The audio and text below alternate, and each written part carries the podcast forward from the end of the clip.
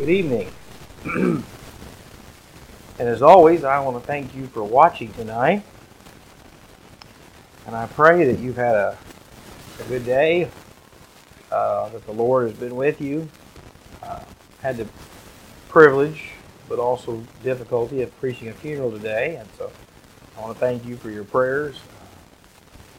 I am feeling better and um, uh, slowly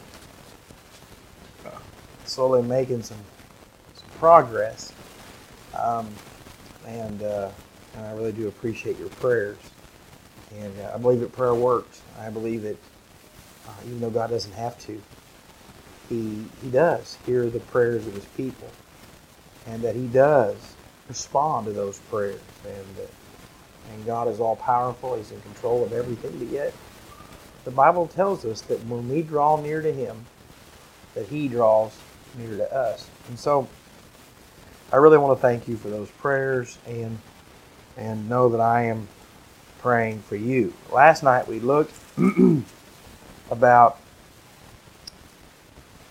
how Zophar was uh, just again trying to declare judgment on Job and trying to convince him that he had sinned and that he had earned this and that just really he, he had received what was coming to him. We talked last night about the accusations are really because of the chief accuser, and that's Satan. And you can't believe what other people say about you. You can only believe what God says about you. See that Job responds. And there are two things I want to talk to you tonight about. One is arguing with a fool gains nothing. And many times we argue with people. We try to make people believe our side of a story. We try to convince them of what we think happened. And really, they're not going to believe you anyway. They've already got their mind made up, they've already got their uh, line drawn in the sand. And so, when does it when does it pay to persevere with the truth? Listen to what Job says in chapter 21. Then Job answered and said, Listen carefully to my speech, and let this be your consolation. Bear with me that I may speak, and after I have spoken, keep. So Job says, Give me a minute, let me speak my piece, and then you can go back to mocking me. And tonight I want you to hear this that if you are a Christian tonight, and you really do care about other people hearing the good news of Jesus Christ, what He's done for you, then tonight you need to know if I really want to see the lost saved, if I really want to see my family changed, then I have to be willing to speak the truth about Jesus in love, no matter how much mocking that it brings, no how much persecution that it brings. And so Job says that listen carefully to my speech, and let this be your consolation. Bear with me that I may speak, and after I have spoken, keep mocking. Job didn't ask God to remove the mockers. Job didn't ask that God would remove the persecution. Job didn't ask that God would, would make them believe. All Job asked for was to have an opportunity to speak. And as a Christian, you cannot control what other people are going to do, what they're going to believe.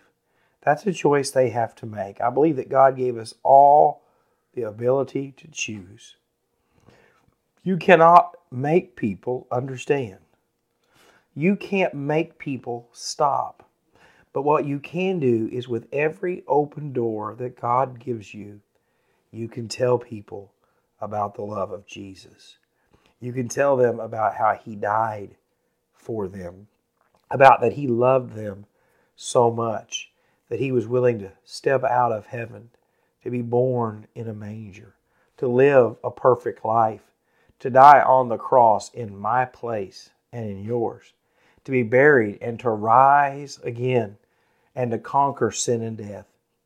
I um, preach a lot of funerals, and some funerals are are hard, but yet they're easy. They're hard because you hate to lose someone, but they're easy because you know their relationship with the Lord. You know that they're going to heaven. And other funerals that I preach are hard because I don't know the person. And I've had a, quite a bit of those funerals here lately where I did not know the person. And it is so easy in those times to not want to speak the truth because I don't know the family, I don't know their background, I don't know their beliefs.